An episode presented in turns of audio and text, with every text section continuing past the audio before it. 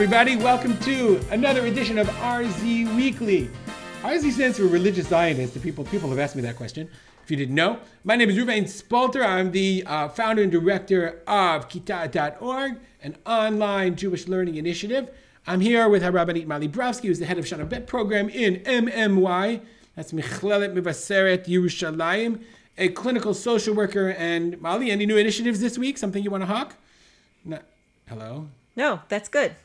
No, that's good. Okay. And we're with Rav? Johnny Solomon. Rav Johnny Solomon teaches in many different places. He edits, he writes curriculums, and he is the head of the virtual Beit Midrash that everyone should go sign up for right now. Hello, Rav Johnny. Hi, how are you doing? like you, I like say hello. You know, like nice. Okay, this week. Hi, hi. He says hi. I know you did. This week we uh, we were we were uh, exposed to the magic of the interwebs, to the joy that is Macher's magazine. What is Macher's magazine? Let me just read. Uh, it's all. I'll read their tagline. It's all about the Kids Club. Savor content by top practitioners and editors with innovative products, hobbies, and consumptions. If you are enthralled by men's luxury and higher end products, Machers has it all covered for you.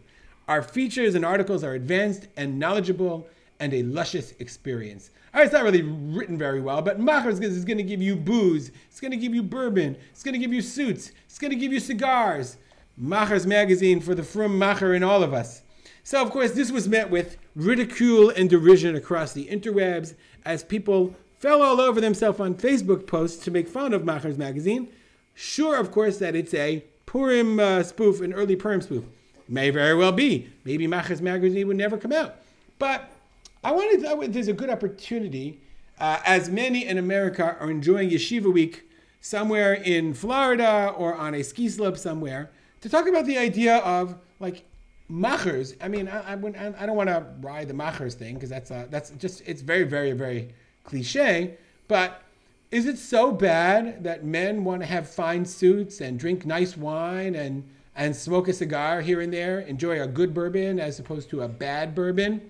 Is that against the values of what it means to be a frum Jew, to be a macher, to like nice things, to have a, a good car. Molly, you're from Long Island. This is clearly a Long Island thing. Can you explain it to us and tell us, in your point of view, is it a, is it a, is it as bad as they're saying on Facebook, or worse? it's a great framing, Ruby. Okay, you just managed to insult the entire five towns. That's okay, fine. Is that as bad? It or from? Long Island, isn't it? Isn't it from the Five Towns? Does it? I mean, that's where the. I don't know. I didn't that- see it. I that didn't is see the address I didn't see where it's No, from. that is the that's the mailing address of Macher's magazine. Yeah, it is. Oh, I think okay. I'm pretty sure the publisher. Okay. Yeah, All right, That's so why, I- that's okay, why I I have a- said. That's what I said. Okay, I know. Actually, I have a bunch of things to say about this. Listen, Ekroni, uh, do I think that you're that there's a real issue here to be discussed about how we use materialism and our relationship to materialism? Of course, there is. Um, if those of you who are, as, as Ruby says, are you know following all the interwebs, there was a quote going around. I think it was Rev uh, Tzvi who put it up by Rev Lichtenstein on glatt kosher. Glatt, he called glatt kosher hedonism, um, and he says. Um, um, in the last decade or two, a whole culture has developed geared towards from Jews, where the message is enjoy, enjoy, enjoy, and everything has a hechsher and a super hechsher. Um, and he says, uh, consequently, there's been a certain debasement of values in which people have a concern for the minutiae of halacha, which of course one should be concerned read it about. slower. It's an important okay, quote. I'll slow, read, I'll slow down. Consequently, there have been a, there has been a certain abasement of values in which people have a concern for the minutiae of halacha, which of course one should be concerned about, but with a complete lack of awareness of the extent to which the underlying message is so totally non-halachic and anti-halachic. So clearly, Rav Lichtenstein is concerned about this the the larger issue of um, how Jewish values interplay with materialism and hedonism. And the truth is, this this is a larger issue, and um, I, I don't. I, I want to say right off the bat because I, I do think that like we are seeing on the internet a lot of finger pointing at communities. Oh, it's the yeshivish community with their Macher magazine. Oh, and in the past, it's been oh, it's the modern Orthodox community because they try to like integrate um, the modern world with the religious world. And the truth is, is, there's an article I read with my students every year called "Is Club Med Kosher," which was pr- printed I think in the 80s, um, and it was specifically about this issue from a modern Orthodox perspective, meaning it's, it was it, it was um, conversation between um, um, I think David Singer was his name, and the rejoinder by Rabbi Shalom Carmy, um, and it was specifically coming from a modern Orthodox perspective. So I don't think this is an issue of any one community. I do think it's it's a Jewish issue, and and I do think that um, that there is there is what to think about in terms of Jewish values on this issue, and I think um, the way that I would frame general, the way I would frame it is it, this is something that Rabbi Carmy actually says in his article. He quotes Rabbi Lamm. Rabbi Lamm has an article on leisure, and Rabbi Lamm talks about leisure from versus leisure to, right? And he says that um, the Jewish value is um, not meaning when you when you're looking to kind of explore the world of leisure, the Jewish the, the Jewish perspective is leisure to do what? Right? Why are you taking a break? And Rabbi Carmy actually asks and answers this question. Why would you go on a vacation to, you know, Club Med in that example, right? To a, you know, a windswept uh, island. And he says there are plenty of good reasons that you might want to go on vacation. You might want to re- restore your energies. You might want to bond with your family. You might want some time to, um, to to to enjoy the beauties and the wonders of Hashem's world, right? There, there are many positive reasons why why you could be engaging in the world of leisure and as long as you're thoughtful about it I think that that's okay, and I think the truth is that, that that's what I'm going to ultimately say. But I, I just want to make one more point but after you're, this. But you're, like, you're moving too Wait, fast what- because yeah, let's uh, move it out. Of course, I think nobody would argue that it's important to take a vacation. We're not talking about taking a vacation. We're talking about I need to take a vacation, Davka at the hotel that has the 800 thread count sheets as opposed to the 600 okay, so thread so count sheets. so again, my answer. and and so so 800 thread count sheets are nicer than Right. 600 thread so count I am, sheets. That's all agreed. I am moving kind of quickly, and I think the reason I'm moving kind of quickly is because my thought on this issue has actually evolved over time.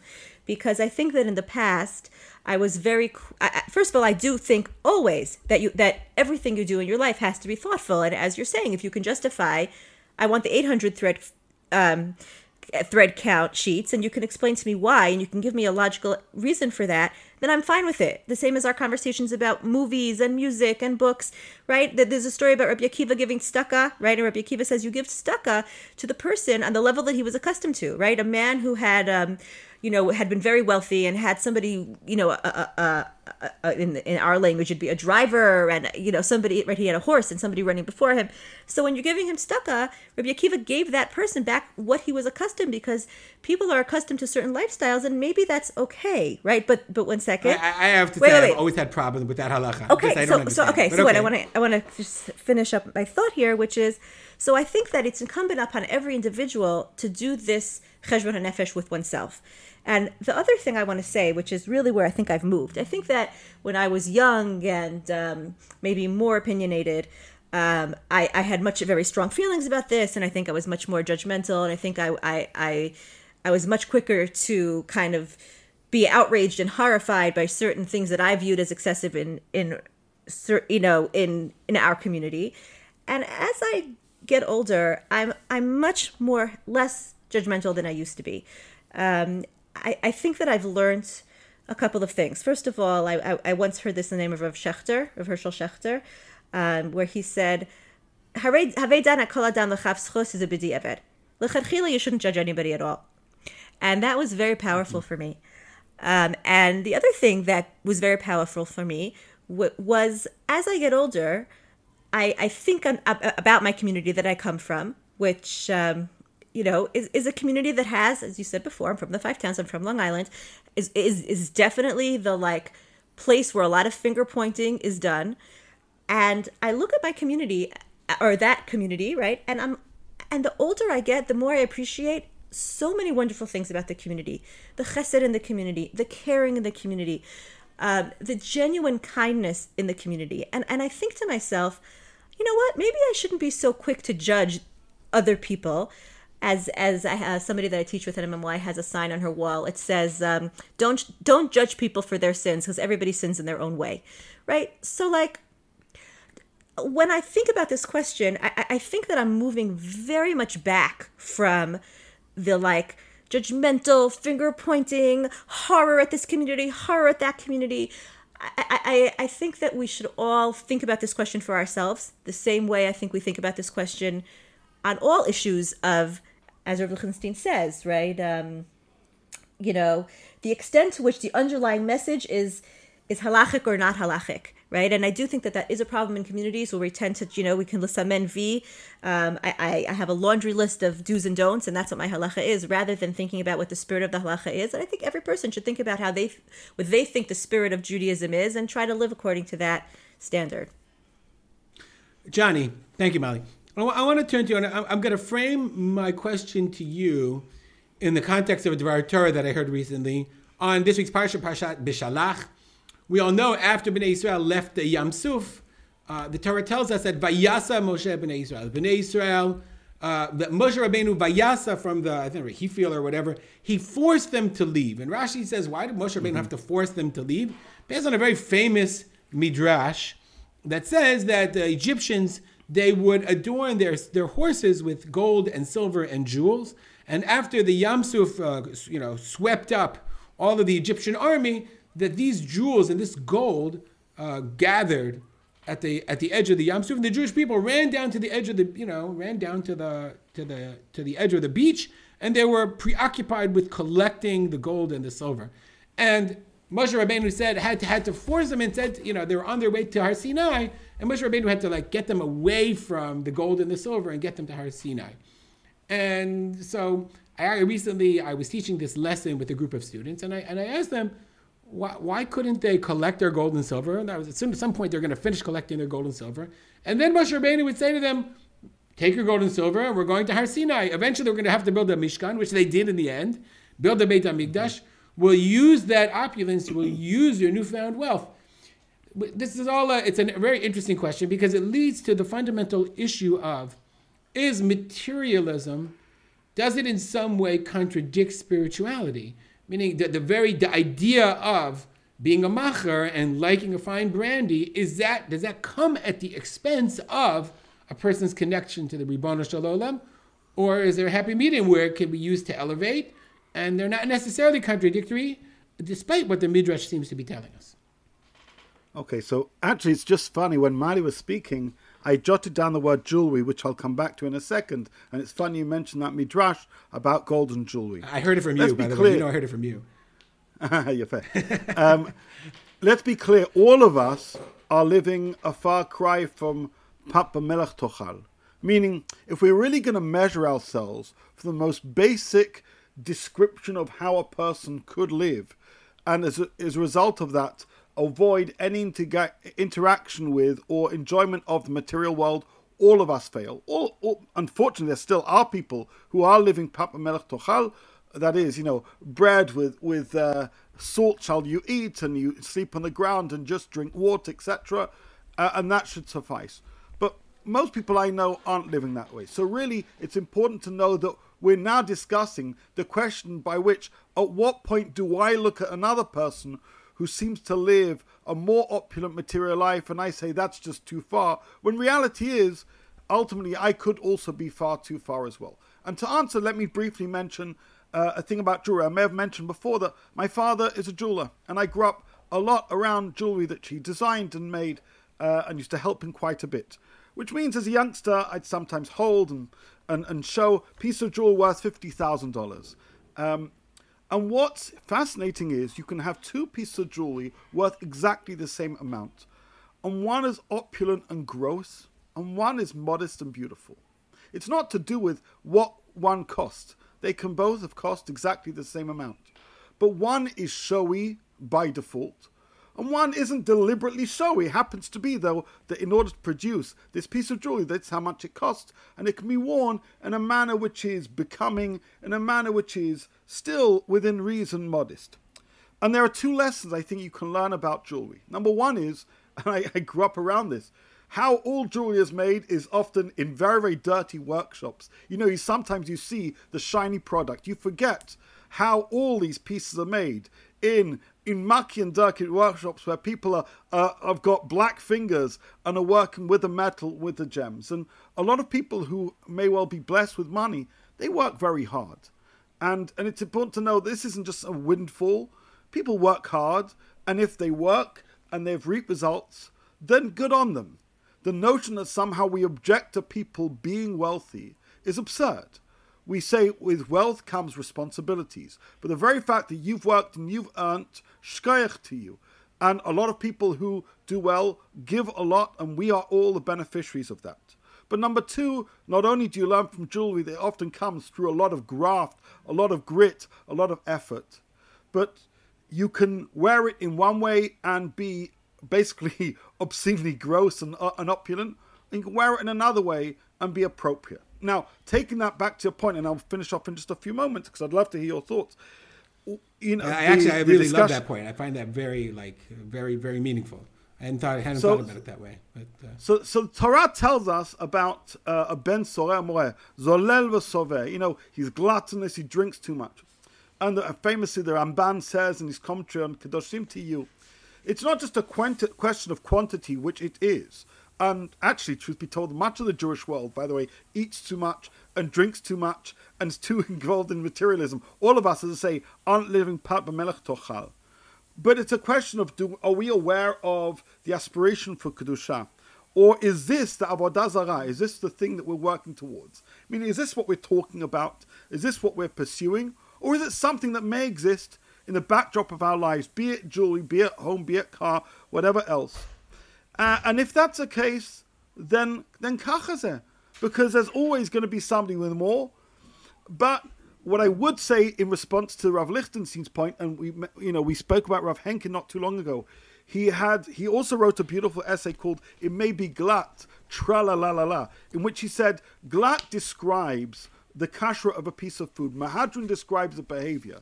He says there are foods in certain simchas which may be glat, but the behavior of those simchas are often rarely mahadrin. Mahader means to try and beautify yourself and make yourself better and make yourself a better Eved Hashem. I think all of us need to try and be better of the Hashem. That means keep God and the Torah and the mitzvot as a focus of our lives. But if I'm able to travel further because I have a better quality car and I can help other people, or if I'm able with the money that I have to support community endeavors, or I'm able to feed people who don't have food or give them clothes, then, then that's a beautiful thing.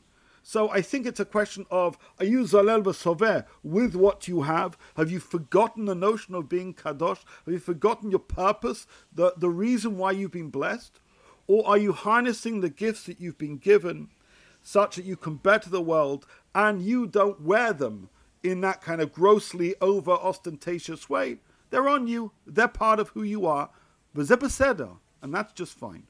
I want to sort of um, push back a little bit I obviously I, I was commenting to Molly beforehand, and I, I, agree. I just don't think that being a macher is the worst thing in the world, and wanting to have a good, you know, we're, we're all snobby in our own ways, and it's really easy to cast aspersions on other people. But I'm struck by the idea that all of us, living in the society we live in, we are to what degree we are bombarded by the by by consumerism and by advertising and by media and by an environment that pushes us to want to consume just an, an ever increasing amount of materialism. And it's something that we're all we're all subject to you know like uh, so i like watching football and that's really the only ads that we ever see. My kids like watching the ads because it's always either a phone or a car or a beer or fast food but it, like the way that it's presented that you have to buy the newest phone, you have to buy the, the best headphones, you have to buy, you know, a beer, just have to eat, eat a lot of food. You know what I'm saying? You have to have the nicest car. It's something that I think we don't understand to what degree it has an influence on our attitudes about the rest of our lives. That's something that's just so all pervasive in any media, you know, even if you're like, I, I own, the only media I get is Besheva, I really get all the time is Besheva and, uh, you know, and Makor Rishon or the Alonei Shabbat. And I, I, was, I was pointing this out to somebody else. There's still all of those advertisements there. The advertisements are the same style, but it's just going to be for my, for my community, you know. So in my community, what's the opulence? Go to China for 20 days. You know what I'm saying? You could go to like the, there, there are just advertisements for all the same things. You know, don't just have a simple wedding, have an opulent wedding. You, you know, it's not, why should it be, it's your day? You're not going to have like, whatever. I think this idea of consumerism is something that we need to be aware of because it's something that is so seeped into the just nature of our being that we forget to what degree it influences us influences us to make me want the new iPhone when my iPhone is perfectly good. Why do I want that? Like me, why do I want the next phone, you know, when my phone is working? And what is that saying about what is that doing to my religious persona? And I think it's I don't even know if there's a way. I mean, maybe Johnny and Molly will respond. I don't know if there's how, how we're supposed to combat that in the world in which we live. I personally like I watch YouTube videos and I, I love watching Top Chef. I just think it's fun. And there's a there are videos. There's a video channel of this guy that makes these cooking video channels. And in some ways, it's made me, you know, more attentive to the kinds of foods that I like to eat, and I like eating more flavorful things, and I, I like actually cook a little bit differently. But at the same time, you know, like we become so attuned that we no longer like the plain food. Like you know, we're now it's got to unless it's like a gourmet thing, then I don't know. I don't really want to eat it. So I think there's a, like obviously we talk about balance, but to me it's also a question of awareness. To what degree did the messages that we're bombarded with nowadays have they seeped into our psyche, and and how is that affecting us? Johnny, you wanted to respond.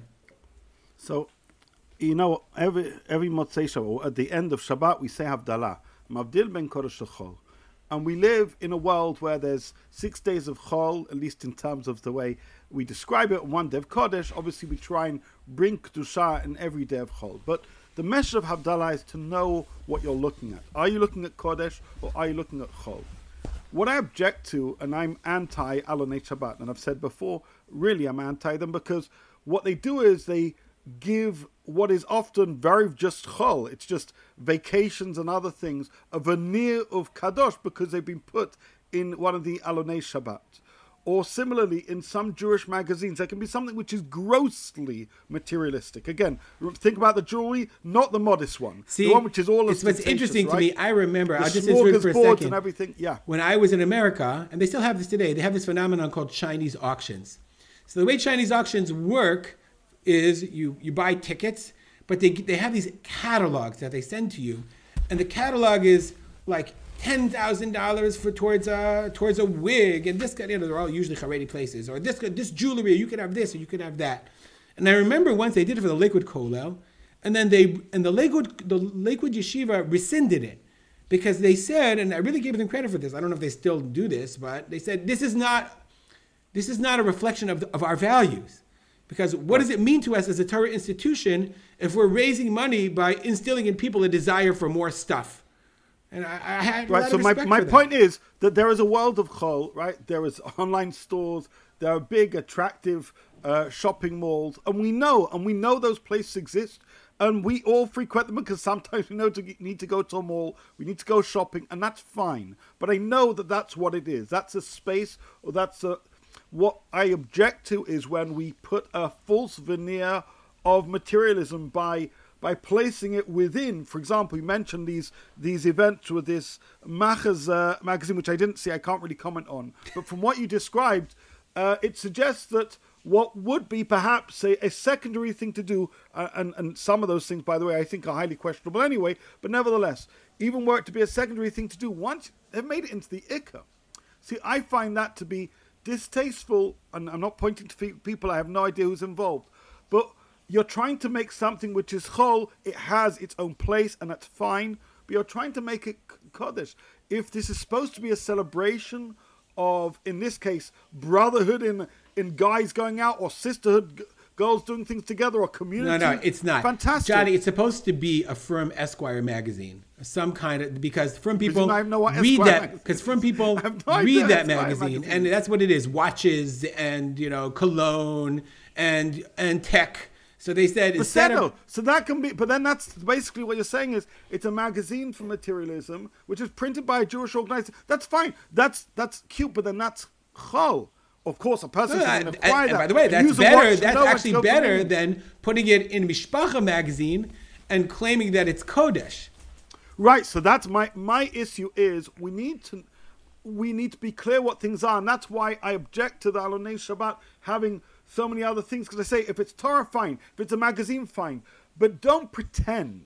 Yeah. Don't pretend that this is now kadosh because you slipped it in between two pages and then said, well, it's part of uh, a Torah reading thing, and thus is justified to be read in shul. No, it takes away from davening. It takes away from kedusha malkim. Moreover, it makes people think that that is an acceptable thing to do in that place at that time. Obviously, though, it's a very acceptable thing to do in the right place at the right time, as all of us do. We go shopping, we buy things, and and kachazeh. All right, before, I want to turn to Molly and ask her about this question of consumerism. But before we do, let's take a quick break for a word from our spiritual sponsors. Hi there, this is Rabbi Johnny Solomon, and I'd like to tell you a little bit about my virtual learning community, as well as the opportunities I've now created for people to have sessions with me for spiritual coaching, for halachic consultations, and for one to one learning. Have you ever faced a situation where you want to get some advice about your spiritual direction, religious choices you're making, and you're not quite sure who to turn to? Or perhaps there is somebody you'd like to talk with, but they simply haven't got the time. Or maybe you have a Shaila, and rather than wanting a simple answer, you want to have a better understanding of the sugya of the issues involved. Over many years, people have turned to me for advice, and as a result of that, I've now created a virtual learning community where I am, for many people, a virtual rabbi of sorts. People turn to me, and I make time so that I can hear from them, talk with them, help them grow, and give them guidance, direction, and understanding. To find out more, please visit my website, rabbijohnnysolomon.com, where you can either book in for a standalone spiritual coaching, halachic consultation, or one to one session, or where you can join my VLC, my virtual learning community. Thank you.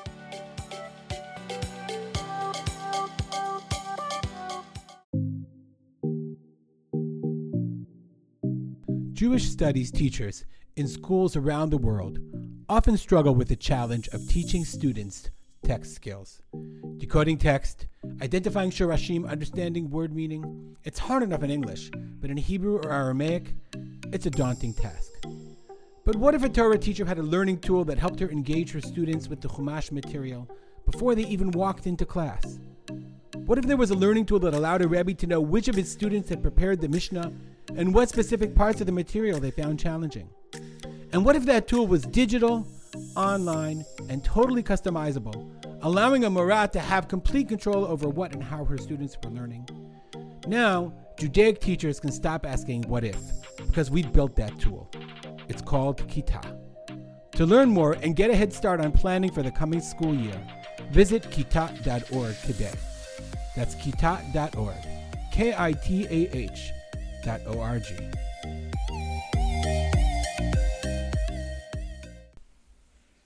All right, and we're back. Molly, foodieism, consumerism. I mean, I'm a, I, I, I'm somewhat of a foodie. I started, I actually started, uh, when I, when I started watching these things, I started cooking with fresh herbs that you could get here in Israel. It's a big difference. I mean, like, I like that stuff. I actually started, you know, cooking with hot peppers. Mm. And, I, and I'm an Ashkenazi, so maybe I'm, I don't know. what do you say? Okay, What do you so think? it's funny because first of all, even before Johnny had started spo- speaking, I wrote myself a little note that says "Makadish L'chol." Um, so I want to talk about that. But before that, you know, Johnny had. I, I don't. I, I'm not saying that this is Johnny what you meant, but you had said, you know, none of us live the kachi darko shel Torah pat tochal. You know, um, We don't. We don't have pat bamelach tochal. On, on, if I go to your house, I Yes, presume. but but, but I want to say is, is, is that than I'm not. Sh- meaning, yes, yes, we th- that that you know we all. I don't know if you guys know the song. I know the song. I think it was an old either Pirchei or Man Boys Choir. Um, you know, Ashrecha v'tov lach, Ashrecha b'olam hazeh v'tov lach v'chalei olam haba. I'm not convinced though that the only approach in Judaism is that the ideal is Pat BaMelach Tochal, right? And that okay, but none of us really live that way, and it's really b'diavad, right? I remember learning uh, the Rambam that a navi has to have a certain amount of stature and a certain amount of wealth, and we know that a Talmud Chacham has to present himself properly and in a certain way. So, you know, I just want to say that like But I, I I just want to. Inter- I always understood it to mean the Darko Shel Torah means if you really want to immerse yourself to the point to acquire Torah, Right. You have to spend a few years in, Volozhin lying in the straw, because and, and and that's yeah, how you because learn. because otherwise Correct. and I think it's true. If if you're in yeshiva and you're really more concerned with the Right. the you know the taste of the chalent on Shabbos, and you know maybe you're not the you're not Rosh Yeshiva material, okay. which is fine. But, it's but fine. my point, my that- point though is that that I, there's no there isn't an ideal of asceticism necessarily. Not even I would even say necessarily. I don't think that's the mainstream ideal in Judaism. Um, I think that the I think it's fair to say that the mainstream ideal in Judaism, as Johnny said, in in, in all, it's not just modern Orthodoxy. I think you you have it in Chassidut, and I think you have it everywhere essentially. Um, I think it's very Jewish. Is this idea of to be mekadesh the chol, to elevate the chol, right? Again, Rav Soloveitchik talks about this all the time. That we are not Greeks. We do not celebrate the body and the soul and say soul good, body bad. We say phys- the physical um, reality is there to be elevated. Now, it's also true that if you don't elevate it, and and and this again, I this I this I think Rav Kook kind of expresses beautifully. If you don't elevate the chol, it, it becomes tuma. It's not neutral. Chol is not a neutral substance. Chol can either be used to elevate. If it's not used to elevate, it, it, it actually degenerates into something, I'd say, unhealthy. And the, and so the question then becomes: So then, how, how do you live a life in which you are elevating the chol? And I think that, that I think Johnny said a few things that are that are very helpful. First of all, I think this the, the, the fundamental point, you know, the way Johnny said it was, you know, is it is it for the ostentatiousness or is it for a different purpose? And the way I think about this is is really about purpose, right? Meaning you said you said about consumerism, right? Consumerism is everywhere and it seeps into us and we're always, you know, we're so influenced by it. I would say to you that's true of a lot of Western values that are not um, endemic to Judaism. Sexuality, for sure, right? This is another example. So, as you said, the, the answer has to be obviously awareness. Yeah, but it's interesting. Interesting. Religious societies have found a way to theoretically insulate themselves from the value from negative sexuality. They think they, they have. think they to have. some They haven't really. They think they Where- have. Well, and I open Besheva magazine. I'm not going. I'll see pictures of women, but I'm not going to see explicit pictures of women. Okay, but if you Whereas again, when I opened Besheva magazine, talk to my the same consumerism. yes, but if you talk to my students and you try to get a sense of what they think at this point healthy sexuality is, they have but no. I mean, neither It's they're very I'm- no, but I'm- I'm, saying they're much more influenced by the culture than you think they are. But I think that what what Johnny said and what you're kind of saying right now, which is a point that's well taken, is don't pretend it's what it isn't. Right? That's what Johnny Johnny had said. Don't put a smack of veneer of like now we're from, so now we're, we're kosher, we're, we're koshering something that's that's actually not kosher. And I think the the key to me is is really what's the purpose, right? Meaning. It, it, the question of happiness, right? If you pursue happiness, right, that's really what we're talking about. If you're pursuing pleasure, you're never actually going to achieve pleasure, and um, you're just going to end up in a gluttonous chase after more a more pleasurable experience and a more pleasurable experience and a more pleasurable experience. That's true true of consumerism and all of these other areas, right? That that's not a healthy. I don't think that's a Jewish approach. The Jewish approach is you pursue meaning. If you pursue meaning, happiness becomes a byproduct, right? If you pursue a meaningful life um, because you have meaningful values, you end up creating on the way happiness. And I think that that should be the approach. What am, what is my ikar and what is my tafel? As Johnny said, right? If if I'm Mali, I respect all that, but then saying that then meaning has is totally divorced from pleasure. no totally divorced. No, from- that's not what I'm Yeah. saying at all. As I said, Meaning, if I can only listen, said no. I can only have if I only if I only enjoy Ruby, my, I will ask my, my you.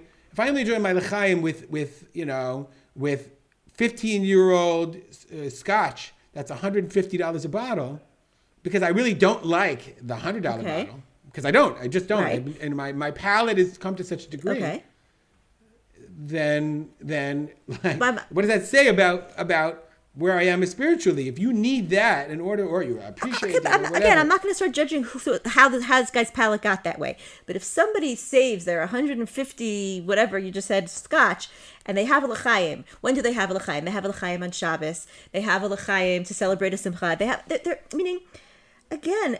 There's nothing wrong with pursuing pleasure if it's within a larger system where your life is geared towards meaning. And I really think that that is hmm. achievable. And by the way, the idea of also just resting and taking a break and enjoying, right? This is one of my favorite stories, which is again, it's a Rav Lichtenstein Soloveitchik story. I don't know if it's true, so it can be apocryphal.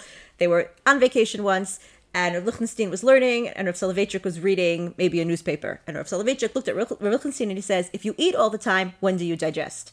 Right? And I tell it to my students all the time because there's something very powerful in that, which says, sometimes leisure for the sake of leisure is valuable too. That's also a gift that God gave us in this world.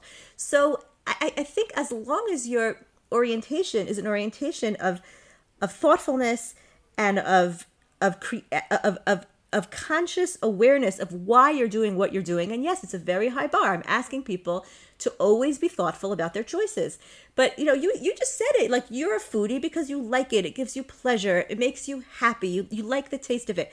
Great. I think, you know, God will be like, wonderful. I'm so happy you enjoyed my food. If you end up, you know, um, as as Johnny said, Zolel v'soveh, and and and and you know you have no time to pursue anything else because because you become mamish and epicurad. That you pronounce it? Epicuriad, right? Where all you're doing is eating for the for the sake of eating. Something's gone wrong. But if you're able to have the proper balance, the proper proportion, appreciate it in its place, able to answer me thoughtfully, Ruby, tell me why you're a foodie, and you can answer that. Uh, Knob Creek. Now, anyone listening, Knob Creek. If you liked bourbon, so Okay. good. But I have a Shabbos morning. Seder. So so that I, I so great. what, so why is that bad? You're having it Shabbos morning. Again, if you spent your No, I don't think it's. I actually don't think it's if you're doing I'm saying it it's as a kid, I'm it's, saying it's, it's, it's, all dangerous. Every Right. life is dangerous, right. Everything, all of living is dangerous. If you're going to interact with the world, it's going to be dangerous. So let's sit and we'll put up walls around ourselves. We won't interact with the world. That has its own dangers, as you well know, right? Cutting yourself off has its own dangers. So you know, be be a human being, have a backbone, live your life. That's what you're here for.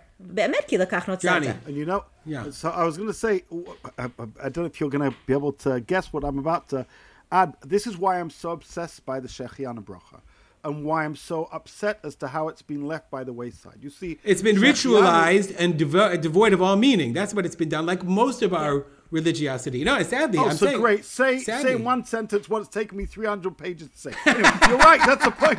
And so the problem, what was Shehecheyanu? Johnny, when's the book coming out already? Nu Muyala. Uh, I need to finish it.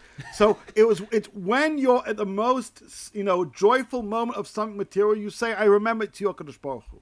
Now, what you do, exactly what Mali said, is at that moment you sanctify the material. Now, unfortunately, and this is, I can track this. I've demonstrated it. Is that the, because what's evolved is a certain discomfort with materialism as reflected by, or vice versa, the lack of recitation of Shehecheyanu. There'll be Rabbanim who say, I don't say bracha on some material. Chas v'sholem, it's material.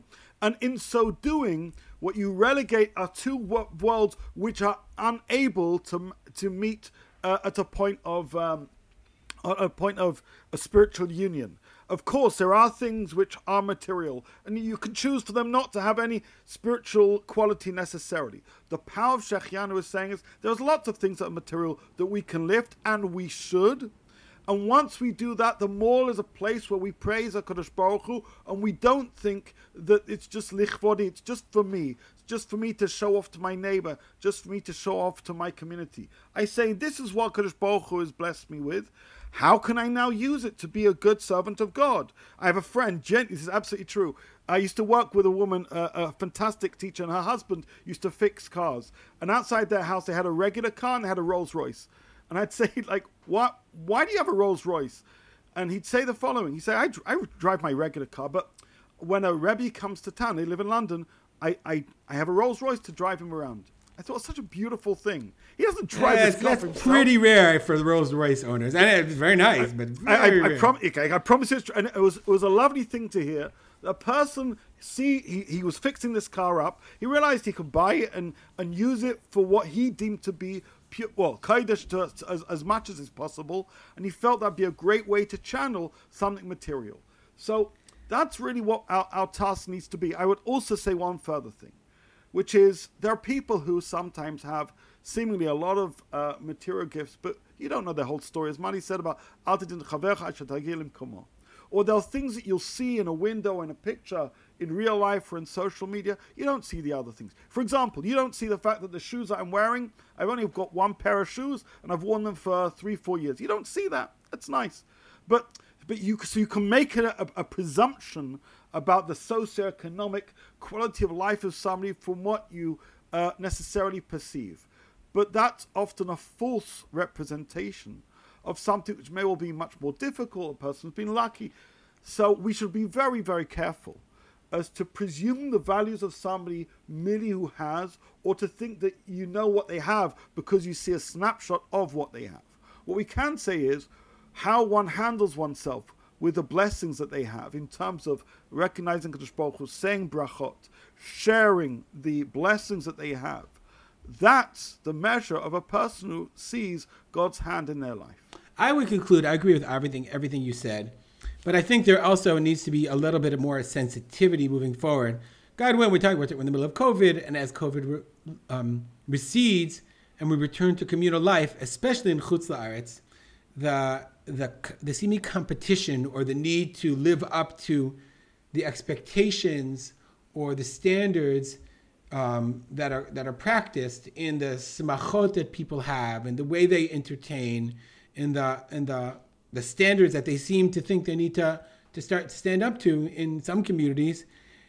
I think it, I think it's one thing to say this is the way I enjoy my life, and of course you, don't expect you don't mean to, for people to have to have to do what you do, but they feel that way, and the pressure is there. And there, there needs to be i think people need to have a sense of awareness about it. And i, I would compare it to what johnny said. Look the jewelry that you buy is it something that if it's something that gives you pleasure you have a way of enjoying it without being ostentatious. And maybe when you make the kiddush for the shul the kiddush for the shul should be the simple kiddush and then when your guests stay for the meal then you can have the fancy caviar or whatever it is that you want that there's a certain sensitivity and expectation of other people that that and I think Chazal sort of had this. You know, you see this in when Chazal decided they taught us about how people had how weddings and funerals were done in the time of the Gemara. Mm-hmm. I think that that what they said was there's a standard, and then when if you want to enjoy your personal thing, I think that's something that as a community we need to start thinking about about having community standards in the size of smachot, the opulence of smachot, and and then when you have something on, on the private level, your own personal jewelry, that's something that you want to go on vacation and you want to have something fancy and something beautiful. That's an entire that's something else entirely. And and this push and pull between community pressure and consumerism is something that is very very challenging for people of lesser means and can make life very difficult for them, for their children, for their families. And I think that's something that people should be aware of at the same time. All right. Um, Mali, do you want to add something, or we, we, we I, i said my piece. Yeah. John, do you want to add something? I, I think you know we, we in Eza Asher Samech Bechelko. That uh, I, you should know that uh, just last week there was a headlines podcast talking about a, a similar uh, issue, especially in relation to their last point. point, and they said two things. Number one, it's a beautiful thing if those who have can uh, be sensitive to those around them who have less. But nevertheless, we also have a responsibility of being at peace with what we have uh, and of living within our means. That's something which each of us have to train ourselves to do, immaterial of what somebody else does or doesn't do in my uh, line of sight. And so, yes, it's good to have standards. I know a lot of communities have tried, some successfully, mostly not. But nevertheless, what I do know is a lot of people push themselves beyond their means because they feel they have to but nobody's telling them to. Mm. Nobody's insisting that they do. And that and, and we need to remind ourselves, and this really does come from the media, that self worth isn't measured by what you have. You know, as it happened a few months ago, it's ironic. In the corner uh, of the road where I live, a new family moved in, and they have a Porsche. They have a fancy Porsche. It's not really quite reflective of Even Shmuel for anybody who's been there before. I, I, my car broke down and died, and my uncle gave him gave me his like 2002 Nissan. So actually, when I drive this kind of clunky car every day out of my road and I see this Porsche, now I have two, I could have, I'm so jealous, I could say good on them, and, and Baruch Hashem, I've got a car to drive. It's really up to me what I think. Nobody's telling me to be jealous other than myself and, of course, the media that I choose to consume. And we do need to take some responsibility of what we choose to tune into, the messages we choose to hear because nobody's forcing me to make the bigger wedding necessarily. Um, I may feel a social pressure, but that's I can also choose uh, to run away from social pressure. We teach kids be aware of peer pressure. We need to teach adults the same thing. All right, we'll wrap that up here. We'll conclude as we do each week with our hamlatzot, uh, something that you saw, or culture that you want to recommend. Mali, what you got? Okay, so I, I, I was inspired this week Well, one is heavy, so I'm going to leave the heavy one for next week because Ruby, I know you, there are certain heavy Corona COVID topics you don't want to talk about, so I won't talk about that. Not, not this week. Yes, I will leave that one. So positive. instead, I will I will talk about uh, Miriam Peretz, who is a woman, uh, Israeli woman who is very well known in Israel. She lost two sons in the army, um, and she's just an incredibly, incredibly inspiring woman. There, woman. There's talk now of there's like this like minor movement that they want her to be the next, you know, prime minister, of, not prime minister, sorry, president of Israel. President. Not so minor. It's pretty Yeah, major. yeah. so And minor. the reason is because she she's a woman of of incredible inspiration and optimism. And and I saw uh, I'm just going to share this brief video. Not I won't share the video. I'm just going to share the message that she gave because. Um, you know, I think we've all been struggling, and, and, and we're all. It's it's hard to be optimistic, and it's hard to be hopeful, and we're all slogging through.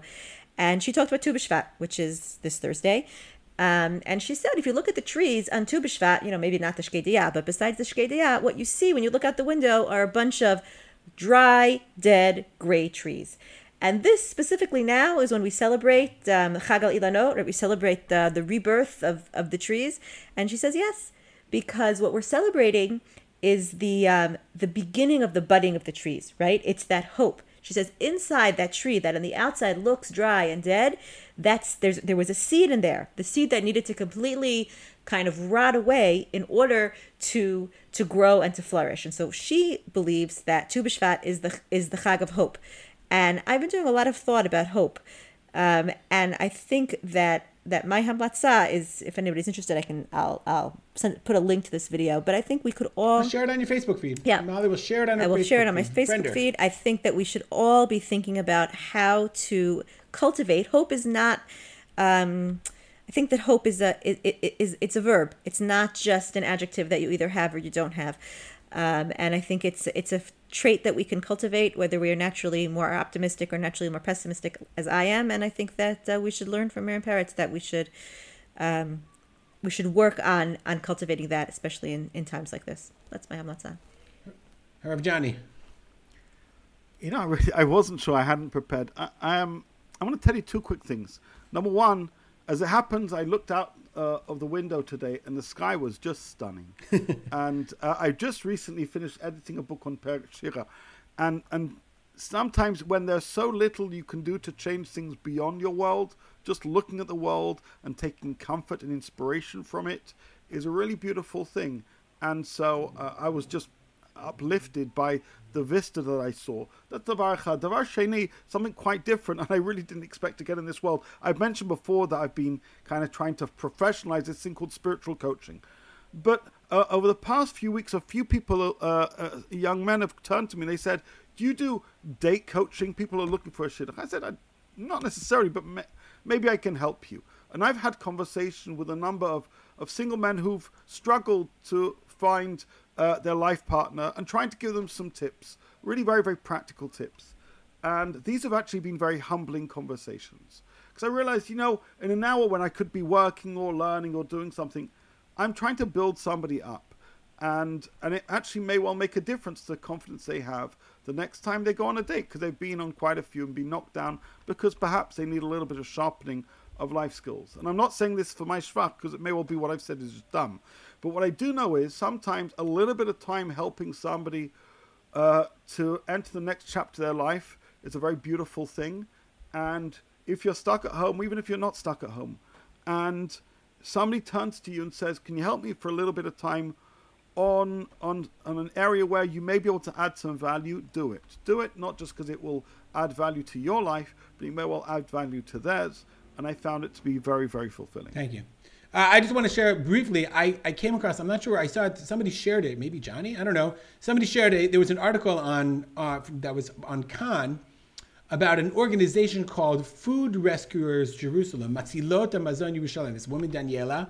She she went to the shuk and she realized that there is the there's like this middleman like around somewhere near the shuk. I don't know where it is. There's this whole market of suppliers that supply food uh, and they throw away literally tons and tons of food every day that didn't doesn't get doesn't get bought. The produce that didn't get bought, and over time she developed relationships with all of them, and basically she gets their food that they can't throw away, and she has a network of people to give it away. And I think when we're talking about consumption, conspicuous consumption, there's a whole beautiful network. There's an organization called Leket Israel in Israel that that does this. There's a there's a guy in Yad Binyamin who does this. There's a network of people of Chesed in Israel and even in America of food kitchens who do this kind of work, who simply take the waste of other of others that people would just throw away because it doesn't look perfect, and uh, and uh, and shares it with people in need, people that that are hungry, people that don't have what to what to eat. And I think that if if we should all, you know, especially if we're enjoying our conspicuous consumption, which we should, and you know, in the right way, we should also recognize that there are those people. Those are the tzedakot that I really love to contribute to. So I'm going to make a bli neder commitment to take a note of this organization, Food Rescues Yerushalayim, Matzilot Mazon. I'll share. I shared it on my Facebook feed and uh, try to help them a little bit to help other people. Johnny, you wanted to add something? Can I just add one more thing, which is those are beautiful organizations, and I, I support them actively and vocally as well. I should add one thing because I only because I mentioned it yesterday. It's a Rambam that I often turn to. The Rambam, making reference to the story of Cain and Hevel, says when you give clothes to the naked and you give food to the hungry and do chesed, you should give kol chelev. So giving what's left over is a beautiful thing, and you should. So please note, I'm not in any which way diminishing it but you should also give the first of your things, the bestest of your things. And that's really the aspiration. That's what the Rambam pushes us to do. Kol chelev. So give of your best and give of what's left over. So, that's really the overall ethic of, of giving stock and giving chesed. So we shouldn't have leftovers. We shouldn't waste things.